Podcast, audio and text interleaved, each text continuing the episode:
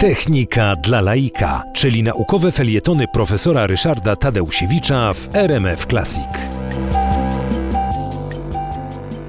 Opowiadałem o różnych modelach biocybernetycznych, prostych modelach biocybernetycznych kości, mięśnia, serca, układu krążenia. Natomiast y, organizm to jest wszystko. Wszystkie te elementy, wszystkie te składowe, wszystkie te części no, muszą współpracować ze sobą. W związku z tym, y, jako biocybernetycy, budując dla potrzeb lekarzy, dla potrzeb diagnostyki, dla potrzeb terapii modele rozmaitego rodzaju y, aspektów funkcjonowania żywego organizmu, organizmu pacjenta, musimy uwzględnić wszystkie te elementy składowe, a jednocześnie potem je razem połączyć.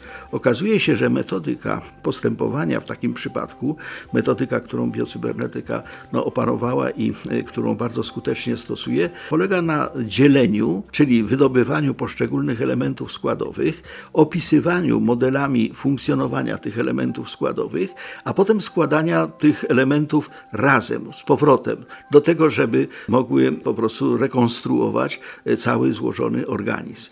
I okazuje się, że ta metoda dziel i rządź, prawda, najpierw e, podziel, potem opisz e, kawałki poszczególne, a potem połącz razem i otrzymasz wielki model wielkiego organizmu do bardzo poważnych celów, ona funkcjonuje. Natomiast warto wiedzieć, że te elementy składowe, które składają się na model całego dużego organizmu, można łączyć szeregowo, to znaczy jeden za drugim i one wtedy wzajemnie na siebie wpływają, albo równolegle, to znaczy one pracują równocześnie, a sumy, sumują się jak gdyby wyniki ich działania.